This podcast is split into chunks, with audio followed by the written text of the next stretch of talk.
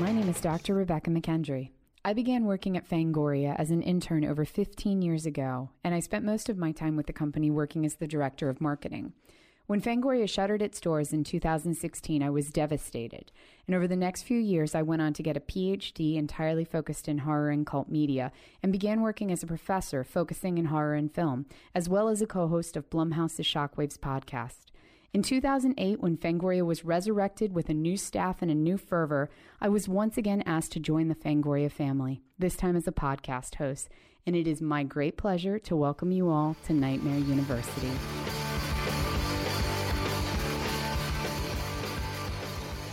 This episode is brought to you by Fangoria Magazine. Fangoria Magazine is back in a deluxe 100 page quarterly edition.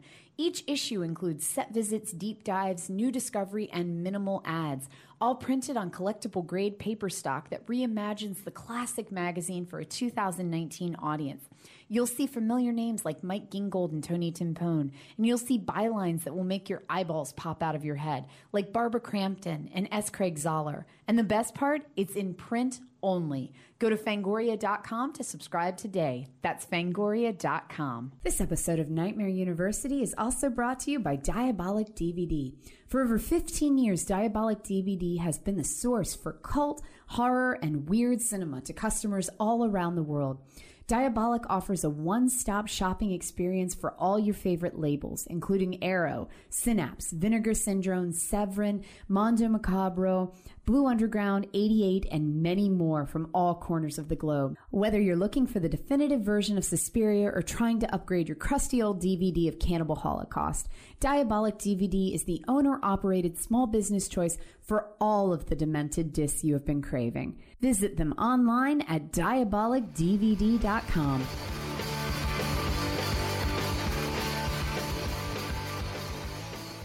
Welcome to today's episode of Nightmare University. Today, we are going to be digging into torture films. So, I am titling this episode Disemboweling America The History and Meaning of American Torture Films and National Trauma. And I link the two together. Well, one, I'm not the first to do it. This has been done by film theorists for decades, linking trauma and violence um, in the real world to an increase in violence in horror films. And so, what we're specifically going to be looking at today is two very distinctive and very individualized cycles of torture films that we saw in the United States. We're first going to look at the 1970s and then we're going to look at the 2000s, what are dubbed the post 9 11 torture films, or they're also called torture porn a lot of the times. So we're going to look at the two of them, how they're kind of stylistically different, and then how they were both a response to things that were going on in the media and in the world at the time and how they are both theorized to be responses to things that were going on in the world at the time, to violent things that were happening. Um, and I'm going to start by saying, I don't particularly like torture films, which is a weird thing because I'm fascinated by them. Um, I ended up spending a lot of my academic um, research focusing on torture films. And I have to say from the start that I get the fact that a lot of people don't like torture films. The torture porn um, cycle was incredibly bifurcating, where some people absolutely loved it and some people absolutely hated it. And this knee jerk love hate reaction is natural. I completely get get it. And I feel it myself. There are some torture films that I'm fascinated by, and then there are other ones that I find to be completely abhorrent that I personally have trouble getting through.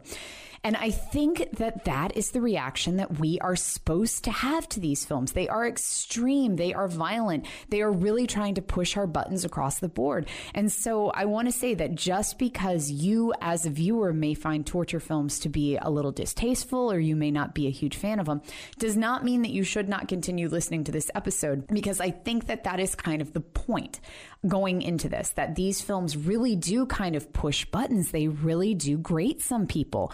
What can come of that and what that says about a particular um, historical period of films when that becomes what is popular.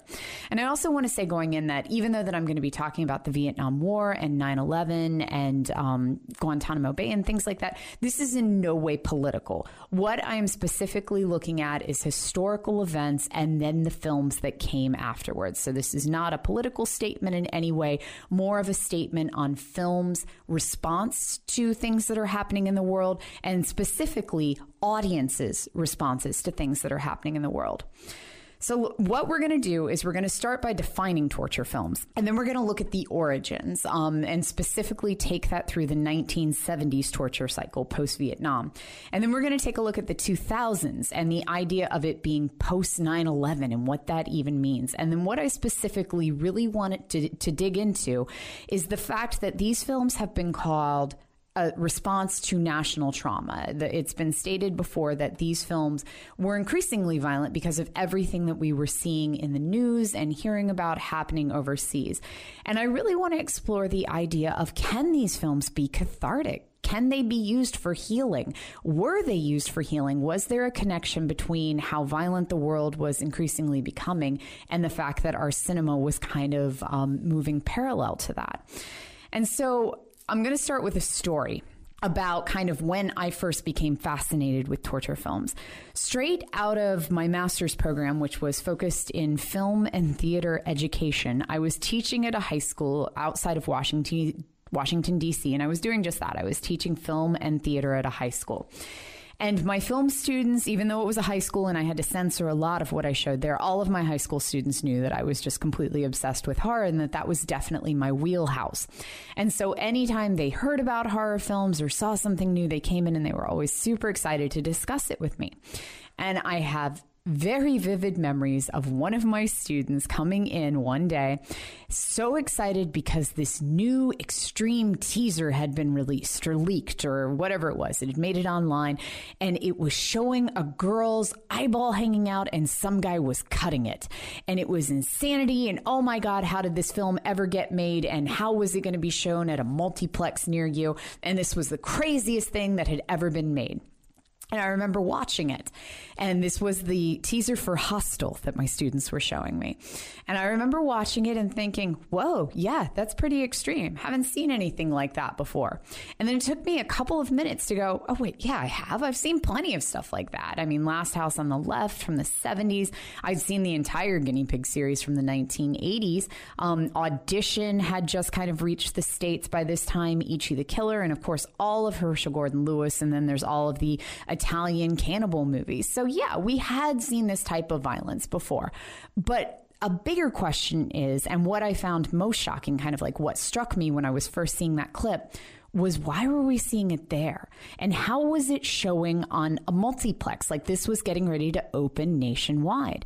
And if we look back at all the other films that I'm talking about, Guinea Pig, out of Japan. That was definitely a series. It was underground in Japan. It kind of, you know, made its way over here in bootleg form, but it was still very much underground. Even Audition and Ichi the Killer and some of the other extreme Asian horrors that we were seeing around the time period, still looking at overseas.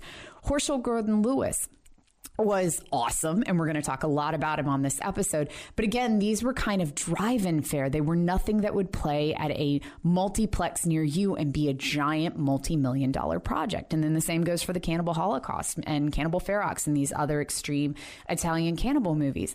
So, what made this teaser so different and what made Hostel so different was it was the same extreme level of violence that we had seen in prior decades in prior torture films but it was everywhere and it was opening in malls across America. And that I had not seen before. And that's when I suddenly got interested in what was going on and really became fascinated with these films. And Hostel was not a film that I watched and enjoyed. It was not something that I spent the whole time smiling and excited and couldn't wait to see what came on next. And it was a thrill a minute for me it was grueling. I remember seeing it in the theater and just squirming in my seat and having to look away and and watching someone vomit is never fun for me in any capacity. But at the end of it, it was weird where I was kind of like, you know what? I I kind of enjoyed it. Like it was it was a weird parable that was going on. And I do have to say I, I definitely enjoyed Hostel 2 a lot more. And I don't know if that's because I knew at that point what I was going into or because Hostel 2 had a different dynamic where we were exploring much more about the minds of the killers and the inner working of this little um, society slash business. Um, and so, but it was interesting because suddenly these torture films, which we had seen in smaller markets and on the drive in circuits and in kind of grindhouse settings before, were now in malls and multiplexes across America. And so I really became interested in them. And a lot of these films that came out in the 2000s immediately got labeled torture porn. And this is what we're still calling them to this day. This title, torture porn, was coined by critic David Edelstein. And this specifically was supposed to represent this grouping of films, including the Saws. I won't include the first Saw, I'll explain why in a sec, but the, the Saw franchise from Saw 2 on um, included The Hills Have Eyes, the Hostel film, Captivity. Um, and these were all kind of marked by violence, torture, and sexual content, including nudity and then also depravity. And they were all shockingly intense. These weren't just splatter films, it wasn't just about the gore. These were all very serious and almost felt cruel. And it wasn't even just that it was torture. We could look at a film like Funny Games that was released internationally around the same time, and I would not classify Funny Games as torture porn. Even though it's a torture film, it's missing that visceral, gory, just gut element that really, I think, classified torture porn. But the biggest thing that I saw amongst all these films is that they were all structured around the act of seeing torture. And within that, the torture became little set pieces. It was, if we look at the Hostel films or even the Saw films, it's very much broken down by characters and each character being tortured individually. We're going to torture Mary, and now we're going to look at Biff tied to a chair. I don't know why his name's Biff. We're going to look at Biff tied to a chair for a half an hour and all the stuff that's being done with him. And now we're going to go to Joe, who's in this crazy contraption, and see if he can get out before we move on to Dave. And so the movies themselves were very much built in this kind of segmented, character based moments that were ultimately just leading up to the torture. And the torture really did become the focus of these movies. Character was somewhat there, I would say a little bit in Saw, but and maybe a little bit as we get into Hostel 2, but for the most part, the focus of these movies was not character driven. We were not cheering for a particular hero or anything like that. We were in it to see the torture. And they knew that. The filmmakers and the marketing people knew that. And I'm going to talk in a little bit about how these films were marketed to show the torture, that that is what you were being presented and that's what the attraction was. So, the specific movies that I would include in torture porn Saw is classified as the one that kicked it off, which I will say is a little bit questionable because for me, the first Saw feels very stylistically different from some of the Saws that come later. Um, we still get the idea of, you know, the two guys in the room, but it feels much smaller, much more contained than what would come later. And it feels much less focused on, you know, having somebody dig through a pit of dirty syringes to try to find a key is kind of where we went. And the first one, though, it did have a small amount of the traps. That wasn't the focus as much as just daring somebody to cut their own foot off. Like it did not seem as elaborate. Um, and so we'll talk a little bit about that as we go. Also, 2003's House of a Thousand Corpses this one does not get classified into the torture porn realm just because it does not feel quite like the others. But I definitely think that this was a catalyst. Um, I think that we saw saw in 2002, House of a Thousand Corpses in 2003, and then I would also put the Texas Chainsaw Massacre remake into there. So right there, we have three films that are really kind of upping the ante with the gore and the violence and the cruelty. But the one that I point to as, okay, now this is the start of the cycle would be Hostel in 2005. And even looking at just 2005 in general, we have Devil's Rejects come out that same year and Wolf Creek. Very shortly after, we have Turistas, we have Captivity, we have Hostel 2. And then this also leads to a chain of hyper gory remakes. House of Wax, My Bloody Valentine, The Hills Have Eyes 1 and 2, Last House on the Left gets a remake, I Spit on Your Grave gets a remake. And every single one of these involves an element of torture and is still that very character based feel where we're moving from one character to another. And even though that House of Wax feels like a slasher film because it is a killer who's kind of picking off these people one at a time, it still has this torture pornish feel to it where it is very torturing, where they're not just being outright taken out like you would see in slasher films in the 1980s. It's not just about killing this person as quickly as possible with a machete.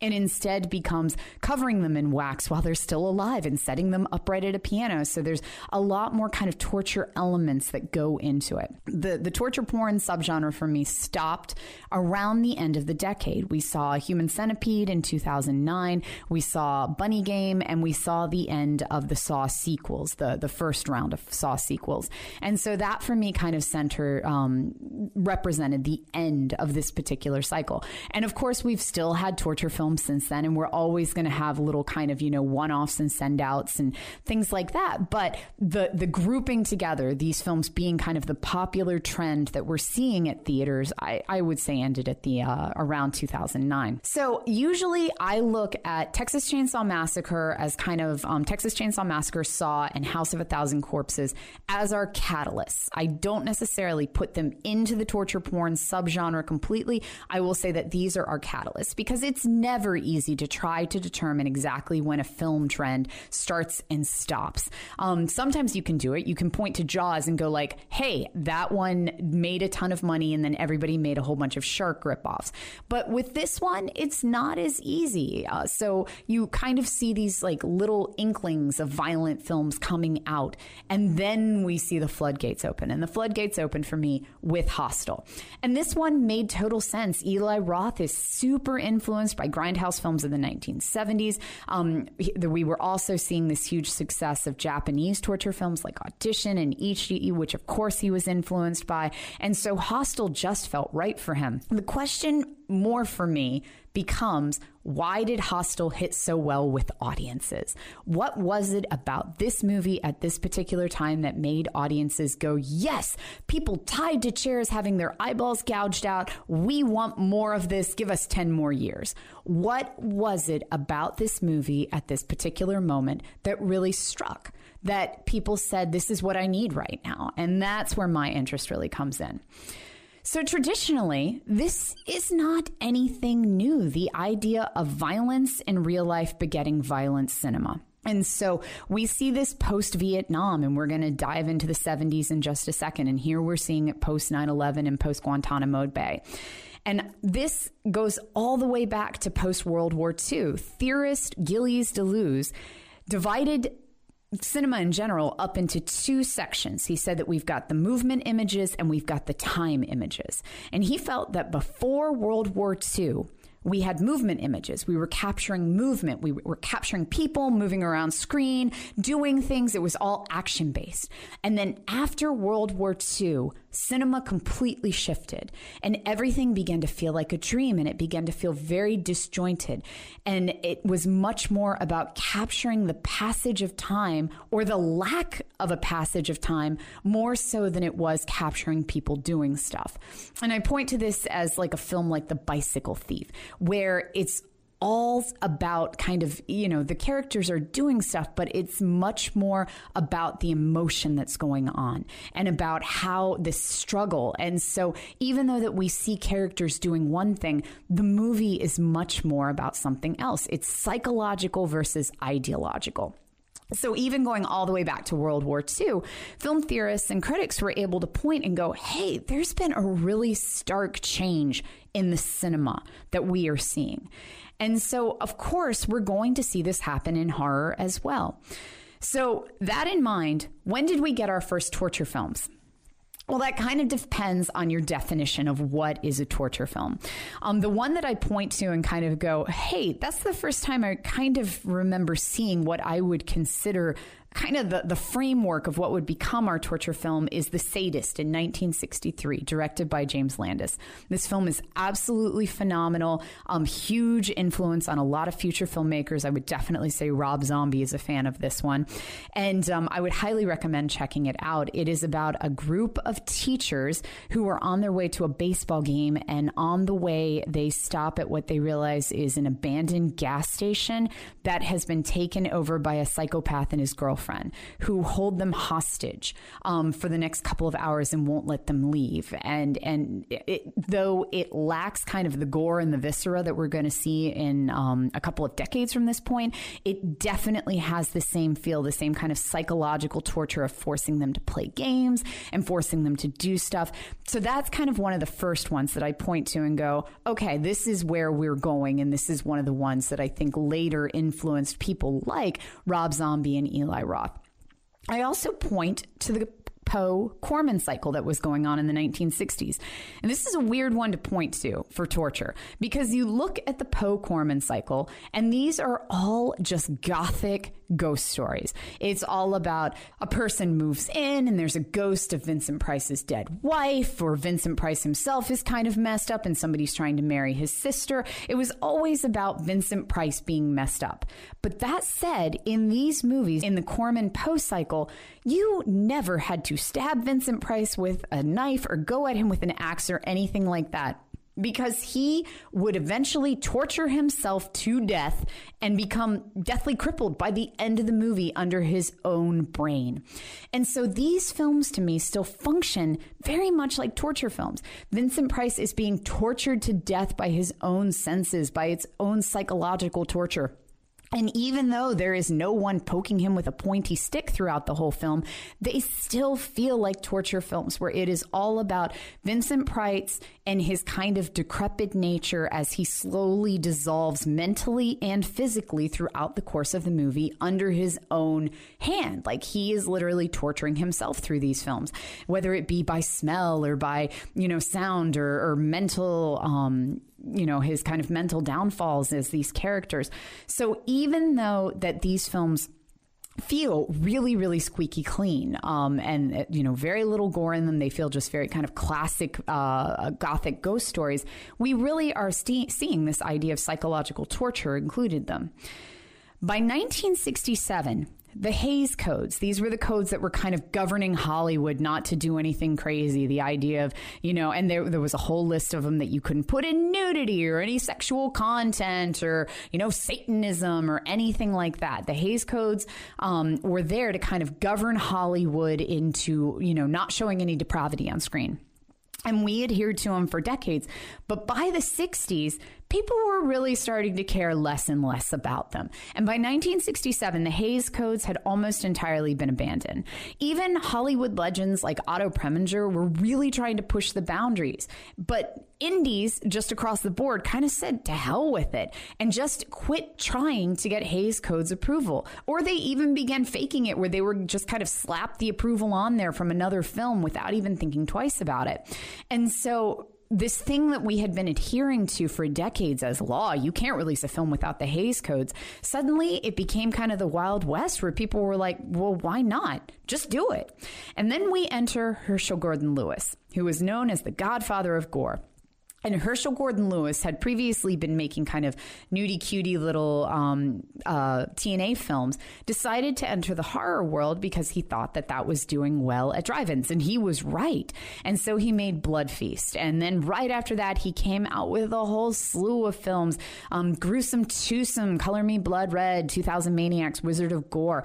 And all of these have kind of poorly written scripts. I love you, Herschell Gordon Lewis, but the scripts the scripts are a little poor. Um, that acting is so so. They they definitely had this element of camp. It was what John Waters would call the ludicrously tragic, where it was kind of so bad it was funny. Um, but what these films did have were excessive amounts of torture and gore. And Lewis knew that that is why people were watching these movies. They were not watching for brilliant cinema or amazing cinematography or composition. They were watching to see these gory moments. And so you really quickly see him start structuring the plots around it. Blood Feast is definitely trying for a plot, but by the time we get to things like 2000 Maniacs and Wizard of Gore, 2000 Maniacs, I mean, it's got a loose plot. It's kind of like a horror version of Brigadoon, where this town springs to life every couple hundred years, but it springs to life with the sheer notion of torturing people. And so then we see these kind of non Southerners come into the town, and then one by one, we torture them. Wizard of Gore is totally focused around torture. Literally, the plot in this one is like a skeletal framework that we're going to hang these awesome, gory set pieces on, these awesome torture set pieces, where we see this magician um, in a very much kind of grand Guignol theatrical style, where he is going to present these incredibly gory acts on stage, where he is going to, you know, beat somebody with a drill press and like push it through their abdomen, or he is going to rip out your tongue with a knife and all of this horrible, horrible stuff. But then magically at the end of the show, your body will re- be rebuilt and it will all be an act until you go home and then everything falls apart and you realize that it was real. But the whole plot is built around displaying these gruesome acts. And so that is what makes up 90% of the film. The gruesome twosome has a little bit more of a plot where it's about a mother and son who are in business making wigs for the local college, but to make the wigs, they kill people. And it's not even just about kind of scalping them to get the hair. I mean, like the son goes crazy with these bodies. And that's what most of the movie is made up of is these gruesome things that he is doing to these bodies.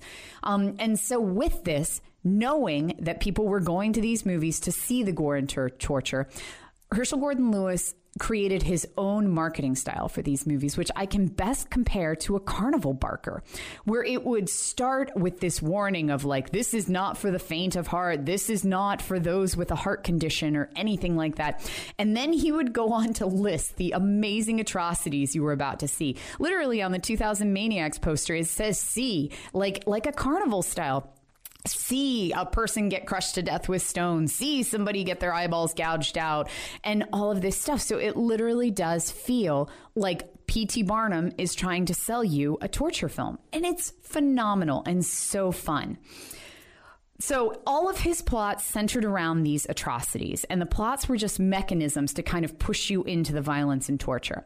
But as Isabel Pinedo notes in her book, Recreational Terror, Lewis is a mix of reality and trickery. He is constantly playing with us in that regard even his scripts, his plots feel very much like a combination of reality and trickery. He's using real blood for artwork in Color Me Blood Red. The town in 2000 Maniacs is fake, um, but the stuff that they are doing is real. The strippers, the idea of performers and Gore Girls, how they're putting on this performance for everyone, but then the killers become real. And then Montag, of course, in Wizard of Gore, we've got this, you know, are the acts real or not? Oh, it's just just an illusion, but it's not. And so he's constantly playing with us. The biggest thing that I note about Herschell Gordon Lewis is that the gore in these films does not feel real in any capacity. The colors are this crazy hyper color. It literally looks like poster paint where it's like either bright, bright red or bright, bright orange. Everything feels plasticky. Everything feels styrofoam. Heads bounce and everything it feels fake, but somehow it still has this incredible visceral quality. And I watch Herschell Gordon Lewis films understanding its camp and understanding that, of course, this does not look real in any capacity, but there is still a suspended disbelief where as he is gouging out people's tongues, I still feel compelled to look away. And so let's listen to a little bit from the trailer of The Wizard of Gore just to get a little bit of uh, Herschell Gordon Lewis's amazing marketing style. The announcement that I am about to make has been made only twice before in motion picture history. Each time it has preceded the showing of scenes from motion pictures which have become regarded as the most unusual of their type ever filmed. Now we make this announcement for the third time. The same production team that made the classic movie Blood Feast, and later a film called The Gruesome Twosome, which some regard as the wildest movie ever filmed, have a new movie geared to the 1970s. We're about to show you a few scenes of this movie, which is called The Wizard of Gore. For those of you who appreciate this type of cinematic art, you will see the most startling scenes of their type ever filmed. But for those of you with heart conditions, or who are with young and impressionable children, we ask that you turn around in your seats or leave this auditorium for the next two minutes. Thank you.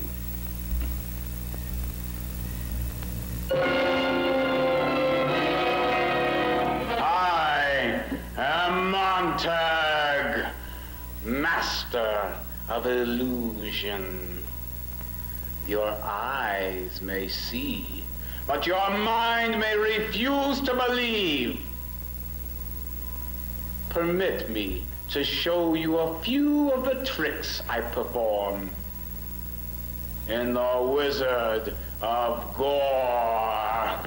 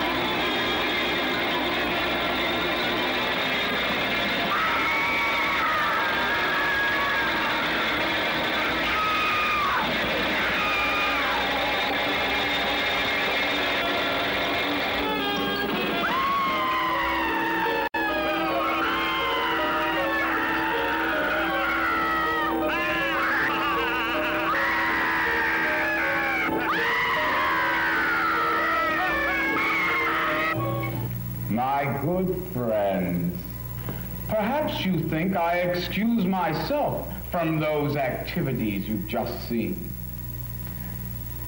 No. You see, I'm not afraid to stick my neck out.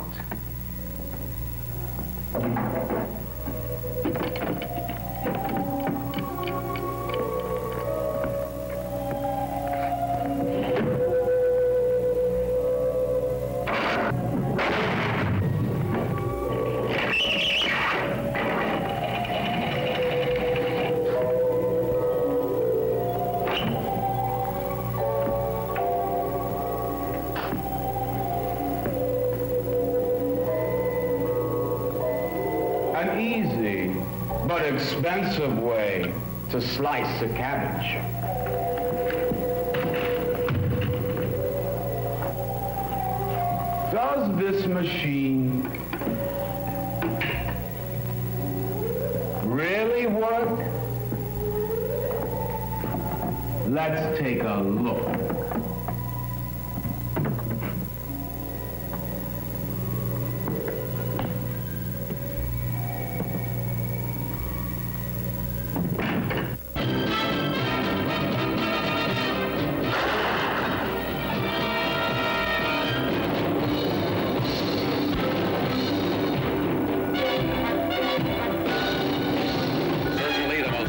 Motion picture of all time. This film will take its place in motion picture history as a milestone of extraordinary achievement. Never before have the weird, the eerie, the astonishing, the bewildering been shown in so stunning a film. Behind the facade of a normal world lies another world whose grisly mystery brings panic to some, satisfaction to others. Astounding achievement in bizarre, amazing theater In 1968, we feel a shift from kind of campy torture to more intense torture. And I point to Witchfinder General as one of the films that really indicated this shift, directed by Michael Reeves.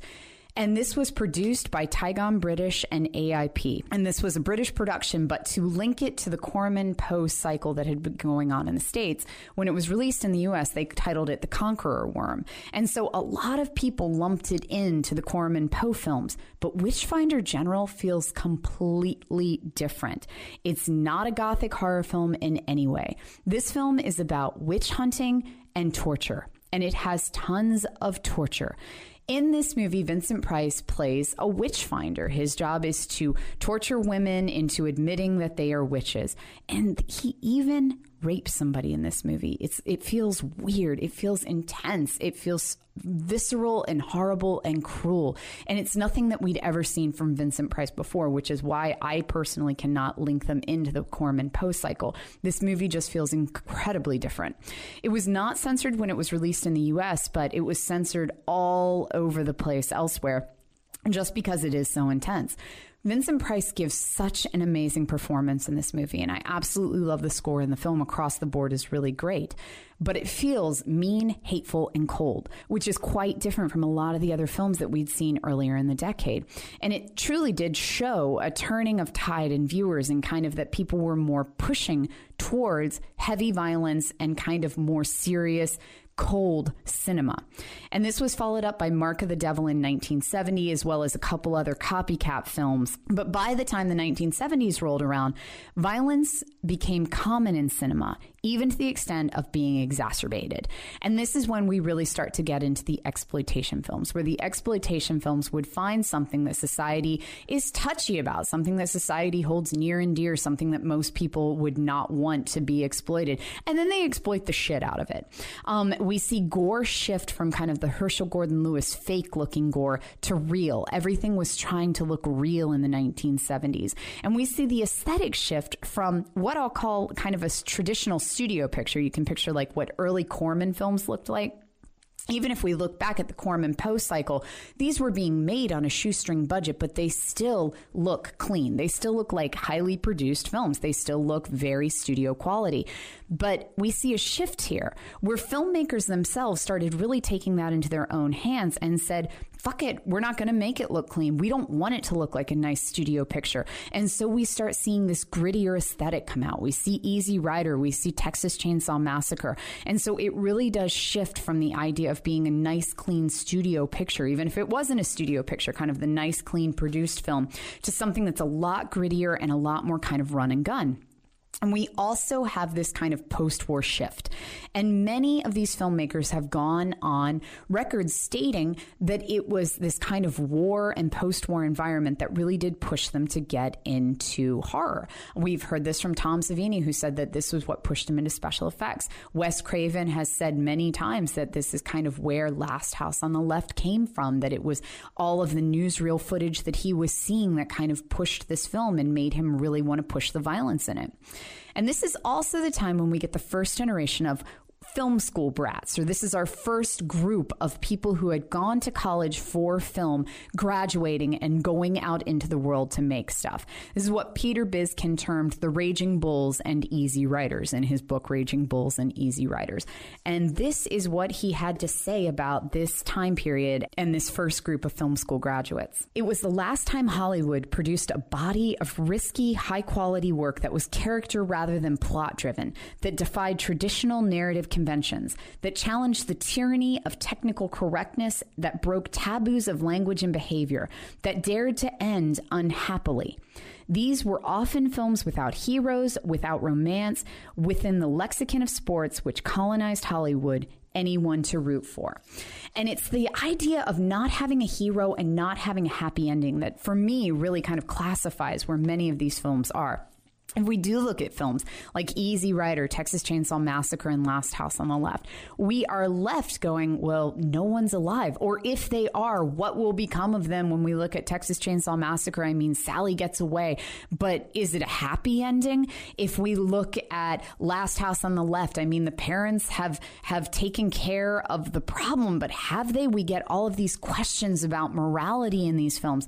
And so everything becomes really mucky by the 1970s. We're really kind of bucking against all of the trends that we saw in the prior decade. In 1972, the Hays Codes are struggling for control, but honestly, at this point, no one cares. Um, they they are still fighting to say, nope, nope, everything you people are doing is wrong. You're all depraved, horrible people, and no one cares. They are just doing their own thing. And it is in 1972 that Craven makes Last House on the Left, and he had previously directed a couple of uh, porn titles under a different name. But this was kind of his first horror film. Um, based on Virgin Spring, it was originally called Sex Crimes of the Century and then briefly retitled Krug and Company before they went to Last House on the Left. And even though that it was based on Virgin Spring, it does not feel much like it, aside from a little bit plot wise. Virgin Spring is about redemption and purification, but Last House really turned that on its head and kind of gave us the inverse of it. Um, Last House, knowing that it was inspired by all of this graphic newsreel footage from the war, it's about the collapse of power systems. It's about the fluctuating and fuzzy definitions of morality. We see cops in the movie, but they hold no control whatsoever. It is the criminals, the absolute psychopaths that have the control in the movie. And then at the end, we see the parents they then take the control, but in that they themselves become the psychopaths. So we see this whole shifting morality, and we also see the breaking down of the American dream within there, of the family kind of falling apart, and and that nothing is okay. And at the end, is it okay? No, nothing is okay. It's this kind of postmodern idea that the horror keeps going long after the credits have rolled and that you are going to be haunted by this final ending note forever. Like there's no ending to the horror. And this gives us the infamous line it's only a movie, it's only a movie. And this was from the Last House marketing campaign of, uh, you know, if it starts to bother you or whatever it is, just keep repeating it's only a movie, it's only a movie. It's questionable which film did this first. This has been long debated. Like some people claim it was from a Herschell Gordon Lewis movie, which would make sense. It does sound like a Herschell Gordon Lewis marketing tactic. But that said, it's Last House that made it famous. And then this line was stolen again and again. And because of the success of Last House on the Left, we saw not only a whole bunch of copycat films like House at the Edge of the Park and House on the uh, Last House on Dead End Street come out, but we also see violence just go nuts in cinema. And the idea of um, these torture films, it, it, definitely became a trend within the grindhouse markets. Um, so let's listen to a little bit of the Last House on the Left trailer. It rests on 13 acres of earth over the very center of hell.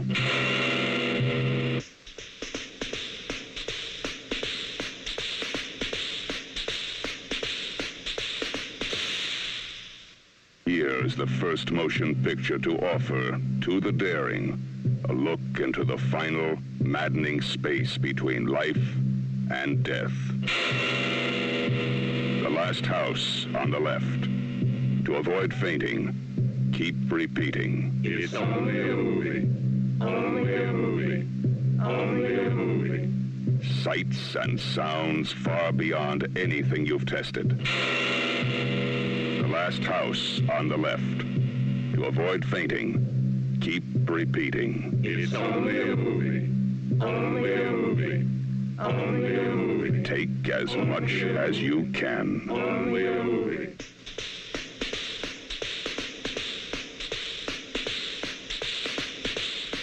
Last House on the Left helped to shape American torture films by really driving that torture and violence can be a means for meaning, that there's messaging behind it, that yes, we are watching these heinous acts, but there is something there. And it was also one of the first films that I think kind of raised the question of is this in any way cathartic? We're watching all of these heinous acts on screen, understanding that they're fictionalized, but they're still resonating within us. What is the mental repercussions of watching this? Is it making us more violent? Is it making us think about violence? Is it in our faces so we have to confront it now? We are really being forced to look at it. And just as America shifted from the uneasy but clean hands of the 1950s Cold War to the gritty in your face violence of Vietnam, the torture cycle of the 1970s equally followed suit, shifting from internal clean deaths that we saw in the 1960s to literally exposing innards and displaying gritty graphic reality on screen. And this wasn't even just in the films that I would to, point to and go, oh, well, that was a torture film. We see this across the board in grindhouse films from this time period, exploitation cinema. I would also point to Nazi exploitation and nunsploitation both just completely full of kind of the torture tropes. In 1974, we had both Ilse She-Wolf of the SS and Flavia the Heretic, um, Nazi exploitation and nun exploitation staples, but both have the same torture-ish plot, still structured around these torture set pieces. But across the board, what we are seeing in these films from the 1970s is the death of the American dream. This total feeling of bleakness, of everything that we had been told in the 50s and early 60s about buying a house in the suburbs and having 2.5 kids and eating, you know, microwave TV dinners uh, every night it's gone and there's nothing left. And we see this in Texas Chainsaw Massacre. We see this in Last House on the Left. We see this in The Hills Have Eyes, how we have this absolutely twisted, messed up family of cannibals living in the hills of the desert that somehow seem more organized and together than our good American family in the camper that's come in. And so it really does bring in questions of what's good or bad. We really start to have questions of morality in these films. In The Hills Have Eyes, this is the original. We'll talk about the remake in a bit. Um, in the original, we see that they are eating people. They are feeding their family, but at the same time, they're eating people. And so it really does get into questions of good and bad. In Texas Chainsaw Massacre, we have the same thing where we see um, this group of kids who are on the way to visit, you know, a childhood memory, this place that they used to play when they're when they were kids and they're going to go to the swimming hole and they encounter this family. They encounter Leatherface and and um, the hitchhiker in this family, but at times that family, including Grandpa, is more unified and has more of a structure than they do. And so it's this whole idea of is the American dream real? And I would definitely say that this kind of concept of questioning the American dream in cinema continued up through Eraserhead. Like Eraserhead was definitely one that just blew up the concept, threw it in your face, and it was also it kind of dissolved then, and we didn't see it as much in the '80s in lieu of giant slashers and huge effects. Um, but this the death of the American dream and questioning of reality, and even the postmodern ending of not really having an ending and letting the horror continue after the credits roll, is really what defines torture films from the 1970s for me. By the mid 1970s, torture films were common and trendy, and this was definitely the case until the rise of the slashers and the crazy effects films took the market in the 1980s. And then we see torture films fall asleep for a couple of decades. And that's not to say there weren't any. There were definitely a couple that I would classify as torture films in the 1980s and 90s, but we did not see them in a grouping. We did not see them being released in excess again until the 2000s. In 2004, we see Saw released. And then I would say that we see this kind of surge of torture films happen from 2004 to 2007.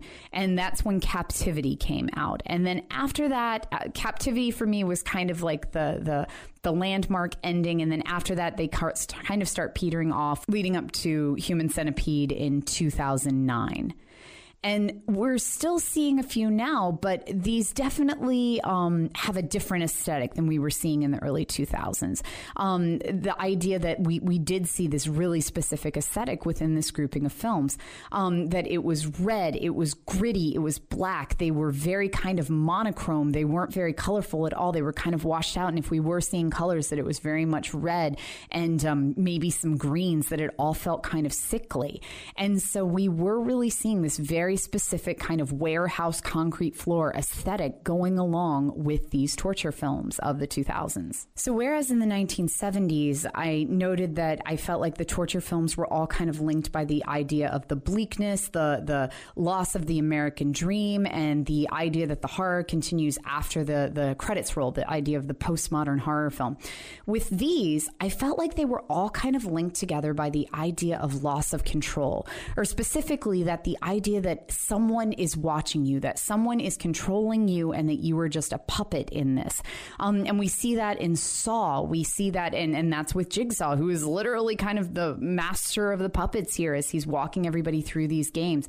And um, we see this in Hostel that everyone is, you know, kind of being bought and sold long before they ever even get to this place where they are being tortured. They are being kind of purchased. And, and it's the idea that we are all being watched at some point, that everything is out of our control. We are all being watched. And we acknowledge this. It's the idea that society loves watching each other, but we are all also being watched. And then ultimately, we as viewers are watching them be tortured as well. So there's a whole commentary going on about viewership and that we are all watching each other, but we're all also being watched and perceived. So by this time, when these films are really starting to take off, like right after the first Saw came out, I had entered grad school and I had a professor that right around the time that the Hills Have Eyes remake came out, I remember him saying in class that this film is a direct response to um, the war that's going on in the Middle East and Guantanamo Bay and everything, and that this entire thing was a filmmaker see, filmmaker do aesthetic.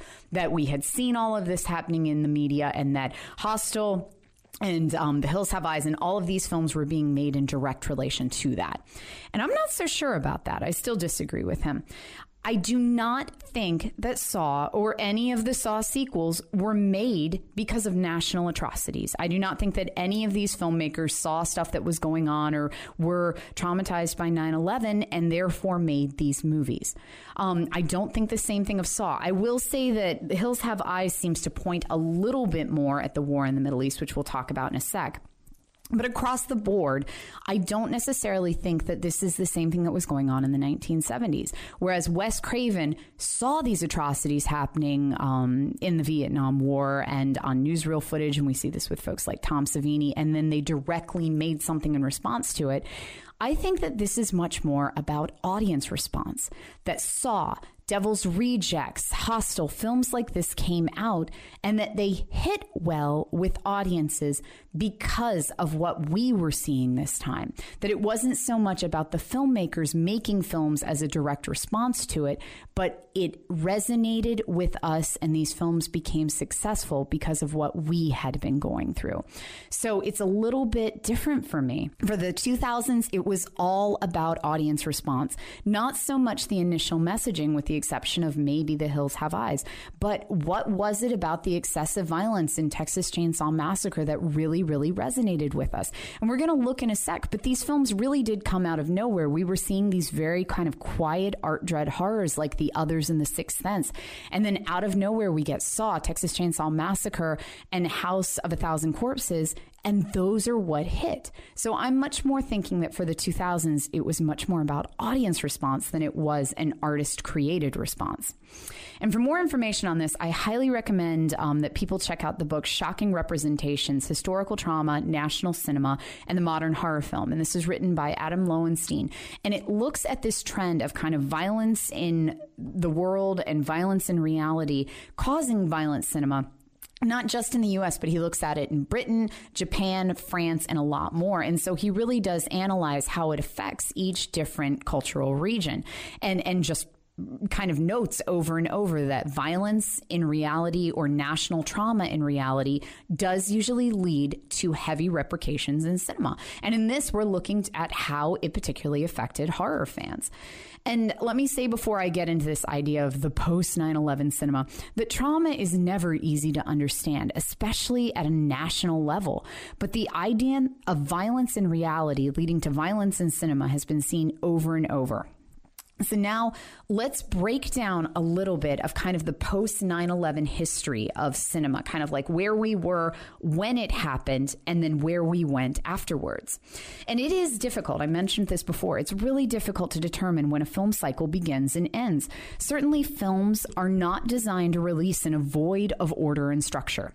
As discussed earlier, many factors make it difficult to identify origins of a film trend, such as international involvement, taste making, and studio control control. Historical trends are often incredibly unclear. However, the 9 11 attack provides us a clear date of transition in our real world history. On September 11, 2001, terrorists crashed planes into the World Trade Center, the Pentagon in Washington, D.C., and a fourth plane crashed in Pennsylvania. At this point, tasteful, suspenseful thrillers of like the M. Night Shyamalan ilk were dominating the horror market. Gory horror films were present, but in super small amounts, but a large focus was on this suspenseful art dread horror stuff. The weekend prior to 9 11, we saw several horror films showing nationwide. Jeepers Creepers was in third place. The Others was in fifth place, and the following Friday the 14th, The Glass House, another art dread suspense film, opened in second place. And the next several months after 9 11 saw more art dread suspense horror. Things like Memento, Joyride on October 5th, Don't Say a Word on September 28th, and From Hell on October 19th. The horror marketing surrounding the post 9 11 attacks was predominantly art dread suspense films with limited gory horror present. Most of these films were PG 13. So, when did the change happen? Well, fitting with the effects of media trauma, which I'll discuss shortly, the effects arrive in slow drops, and then someone opens the floodgates. The Texas Chainsaw Massacre remake was released in 2003 and was considered extremely graphic and shocking when it was first released.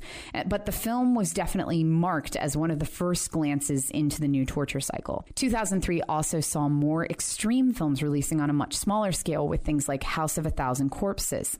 So in 2003, we start to see this slow shift towards more extreme cinema. Texas Chainsaw Massacre, love it or hate it, did extremely well at the box office, as did the equally graphic films Wrong Turn, 28 Days Later, and Freddy vs. Jason. However, art dread thrillers that were released that year, like Gothika, saw lower returns. And remember that this does not mean that the art dread horrors that were releasing that year were bad movies by any stretch. It just means that they were not hitting with audiences then. These films were not specifically worse than earlier art dread horror films. They just came out at the wrong time. In 2003, the U.S. opened the Guantanamo Bay Detention Center to house suspected terrorists. Reports emerged almost immediately about the facility violating NATO human rights agreements and detainees being held indefinitely. And almost immediately, reports of torture began to creep out.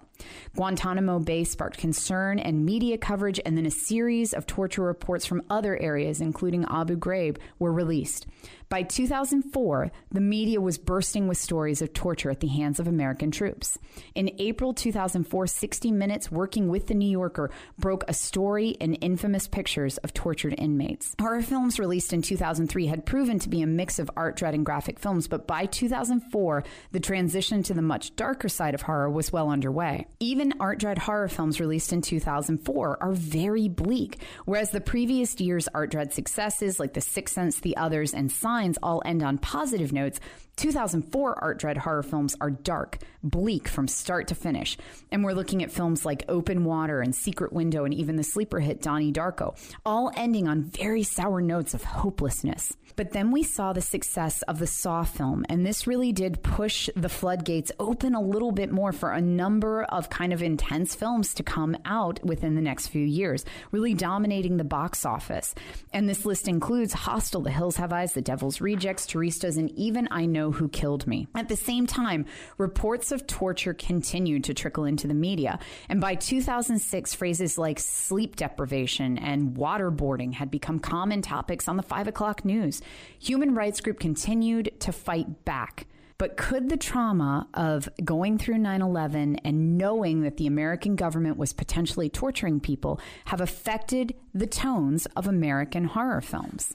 So, in that, is there a post 9 11 horror film? And this term got thrown around so much right after the, the tragedy. We saw the post 9 11 economy and post 9 11 security and post 9 11 politics. And of course, there is post 9 11 cinema. We've seen in history over and over that as soon as some type of national tragedy happens, that there is a national response in cinema. And so, of course, horror films had this as well. And so we do see this increase of torture films um, post 9 11. And for this, I think that there are five traits that I've identified that kind of set these films apart from torture films that we saw in the 1970s. These are five traits that is true for most of them. It's not true for all of them, but I would say that most of them fit into at least a couple of these categories. And the first one is bleak endings, the idea of the postmodern ending. And this is what we're seeing in Saw, Turistas, Descent, Hostel, that every single one of these films ends on a you may have survived, but at what cost note. And this we did see in a lot of the films of the 1970s. So this one does carry over between the two cycles. We are also seeing in this cycle, in the torture porn cycle, characters in foreign environments. The idea that we are traveling to foreign lands. We see this in Hostel, we see it in Turistas, that we are out of our element, that we're in a different place. And then it happens. This even happens in the Hills Have Eyes remake and the Hills Have Eyes 2, where we're moving into this desert environment, which even though that they are military, they are very ill equipped for. And this idea that we are fighting a battle on land that we are not familiar with with and don't know how to proceed. Um, there's also this feeling of ambiguity in these films, or anything can happen. The idea that you think you're going to a party and then you think you're going to a um, prostitution house, but then it turns crazy. And Turistas, they think they're just going on vacation, and Hills Have Eyes, you know, it's a military operation. We are going into something, but we have no idea what is going into. And then what is being sold in these films is the idea of the torture.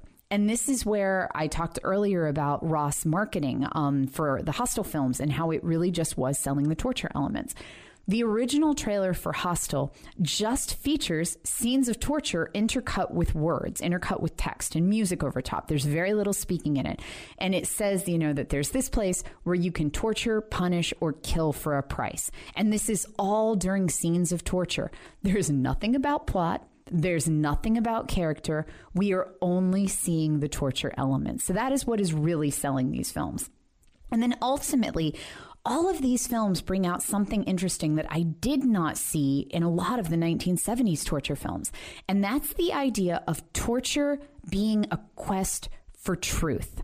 And look at this specifically in the Saw films how through pain, we can somehow find the truth, that the truth will come out, or that we will somehow strip away our facade and we will find spiritual freedom within ourselves, that you can use torture to gain answers and information. And this is true in a lot of these movies that come out around this time period. But it's not something that we saw in the 1970s. And this is a very medieval concept the idea that pain is somehow related to truth. We see this in inquisitions and witch trials and countless other brutalities throughout history. And to this day, we still somewhat perceive pain as a direct line to truth. Um, with this in mind, let's listen to a clip from the Saw 2 trailer. He doesn't want us to cut through our chains. He wants us to cut through our feet. He helped me.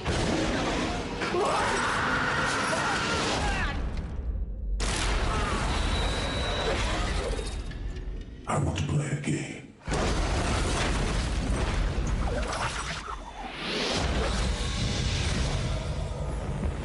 Greetings and welcome. Right now, you are breathing in a deadly nerve agent. the only way out is to find an antidote. One is inside the safe. You all possess the combination in the back of your mind.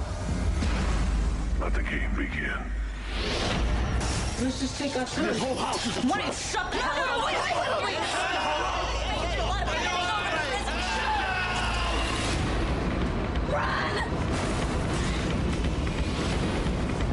Live or die, make your choice. There's something that we're not seeing. You did this. Open the door! There's nowhere to go! Where is he?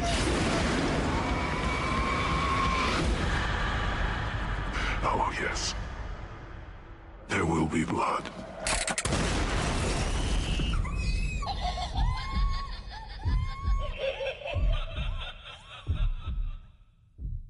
And so the final trait that I really see predominant in these torture porn films is the idea of distrust for a governing body, that we are all being deceived. And so we see this in Saw, the idea of the hidden force, that this secretly path, this secret path has been laid out in front of us and it's up to us to choose. But ultimately, you know, whether or not we live or die may not entirely be in our hands, that there is this master of puppets controlling everything. We see this in Hostel, Turistas, High Tension. Um, the Hills Have Eyes is perhaps one of the most specific ones that really does get into the distrust of the governing body. And we see this in a lot of the differences that The Hills Have Eyes made between the original film and this remake. Whereas in the original film, the Hill people, Papa Jupiter's clan, were kind of just a group of people who lived in the mountains. We get that um, Papa Jupiter had been raised by somebody in town. Um, he had been, he'd gotten some type of head injury, like the, the dad had beat him. Um, he was a little bit deformed, so he ran off to the woods, somehow found a wife, and made a whole bunch of babies. And so they are literally just a family that happens to live in the hills and eat people.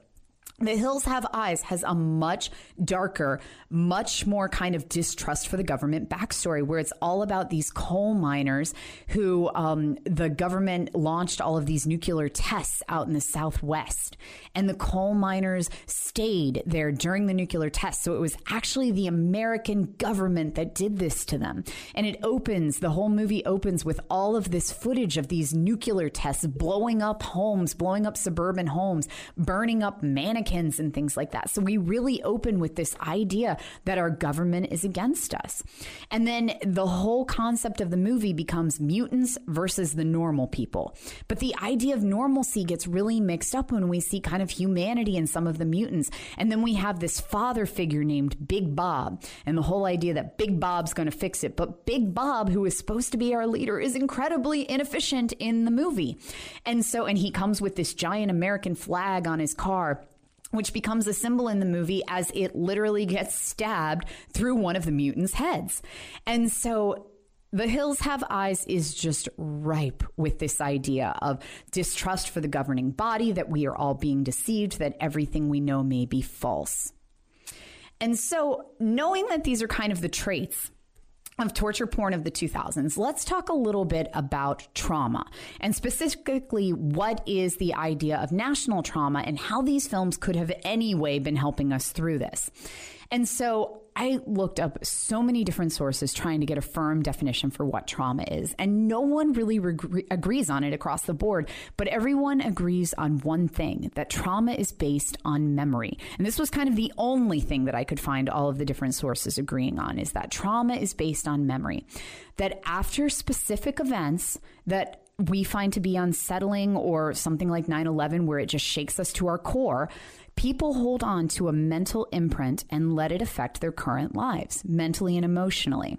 So, whereas normal events in our lives happen and get filed away in the recesses of our brains, trauma stays on the surface, right at the forefront, whether we realize it's there or not. And it can become a dictating factor in our current lives and our decision processes long after the actual event occurs. And this can be mild things like, hey, the Novocaine wore off one time I was at the dentist office and now I'm scared to go back to the dentist. Or it can be something extreme, um, like Johnny is in a car crash and so therefore Johnny is scared to get back into a car. And so, you know, it's, it's something that kind of taints your future. It's something that taints your your brain later, but it's all based on a memory. And trauma gets much harder to define when it's on a national level, when we're trying to think like how was our nation traumatized by events? And so, in the book Tangled Memories The Vietnam War, the AIDS Epidemic, and the Politics of Remembering, Marita Sturken poses the question what does it mean for a culture to remember? And she ultimately determines that memories, both good and traumatic, define the culture and dictate the decisions of the culture. When this is on a national level, these memories are easily hidden and disguised much more as a single behavior is at the individual level. In other words, as I said, Johnny's in a car accident and now he's afraid to drive. This is much easier to point out as trauma than horror fans' tastes in movies shifted because of a national traumatic event. Um, the sheer volume of an entire nation can mask identification. But many other potential factors also become involved, and Sturken recognizes that at a national level, there are many factors that play into actions, which can often mask the root cause.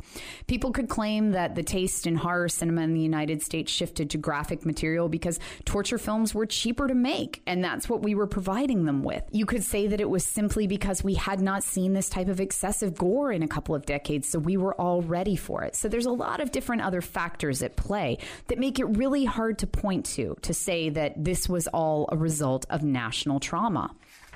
And in his book, This is a Picture, Not the World Movies in the Post 9 11 America, Joseph Natoli discusses how popular film, quote, needs to be where we are in our imaginations, but not just there to soothe us, but to haunt us as well. Haunt us with what already haunts us. The public fear that surrounded 9 11 and the torture reports in the Iraq War no doubt affected us at varying levels. Much of our culture was affected. Film and other forms of artistic expressions allow us as a collective group to express the emotional charges of the event and then deal with it head on. Film is a public forum, and it's one that society's pathways for expressions will always go through. So even Given the surge of violent 9 11 torture films, it would be impossible to tell, but it really does feel like this is some type of coping mechanism. So, with that in mind, why on earth would we want to watch this stuff? Why would you say, I feel really messed up about what happened on 9 11. I don't know what's going on with the torture, but it doesn't feel right. Why would we then, for horror fans at least, find solace in watching absolutely brutal media? Well, this is what Linda Williams calls difficult pleasures. And it's the idea that through watching this incredibly difficult material that we can derive some type of pleasure, that there's an aesthetic to it, that there is something that we find pleasing. And ultimately, I've always felt that horror is cathartic, that there is something important to going in and viewing something extreme and something that really pushes your limits and coming out on the other side. To many, myself included, this is therapeutic. It's almost like an emotional purge, and I feel better after watching stuff like this. Um, it's the idea of kind of the shock and awe that we would collectively gather to watch these films, to be shocked, to be awed, to be tested, that there's something transgressive about them, that we are testing ourselves and fighting against the world that we know. And then we come out on the other side. So is horror cathartic? Could people have been getting some type of good effect from watching all of these extreme torture porns at this time? Yes, horror is completely cathartic. If you ask ask any horror fan, they will tell you that horror makes them feel better. For many of us, it's safe. It's like a roller coaster ride where you are pushing yourselves to your limits. Why do people skydive? Why do people do anything intense like that? It is the idea of pushing yourselves to the limits, but doing so in a safe, controlled environment. Even if we look at a film that, like The Perfection, that just came out, that movie is fucking off the rails. It is crazy. It has everything from bug vomit to amputations to potential rape. There is so much going on in that movie. But at the end of it, though I felt unhinged and bonkers during it and had no idea what was going to happen next, at the end, I stood up, walked away, and felt a little emotionally cleansed. Concepts like fear, anxiety, paranoia, and worry, these plague our lives, even more so during national tragedies. But we as horror fans are able to work these out on screen and then ultimately, hopefully, find ourselves better equipped to deal with these emotions in real life.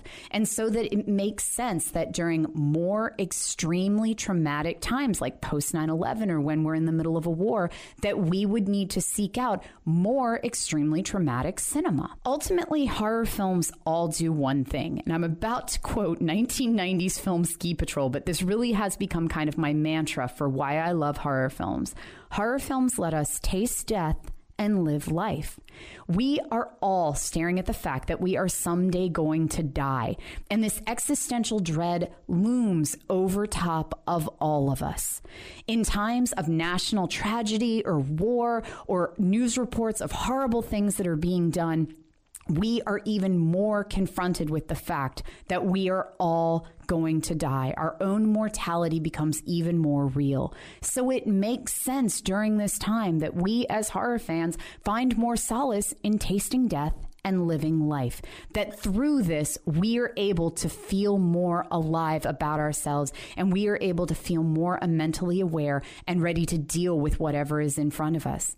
We all see how quickly and horribly things can go wrong, but we walk out of these intense movies feeling more alive than ever. So I'm going to end this by saying, horror fans, there is absolutely nothing wrong with you torture porn fans, there is absolutely nothing wrong with you. And for those of us who absolutely hate torture films, there is nothing wrong with us either. Trauma is different for everyone, and how we deal with it is different for everyone. And there are definitely times when I want to be pushed to my edge cinematically. There are times where I want to watch a film like Hostel, where I need to watch a film like Hostel, whether I realize it in my conscious or not. And then there are other times that I don't need it. And if I watch a film like that, I may buck at it and go, I didn't really like that because it's not what I need it right now. But somehow, these heinous acts being performed on a screen are a way that resonates differently within each of us. And for those of us who are able to look at a little bloodshed on screen and find some type of redemption and solace in it, then God bless Saw and God bless Hostel.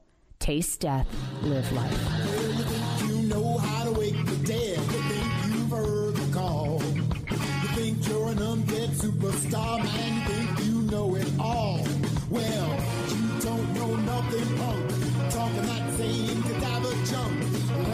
小雨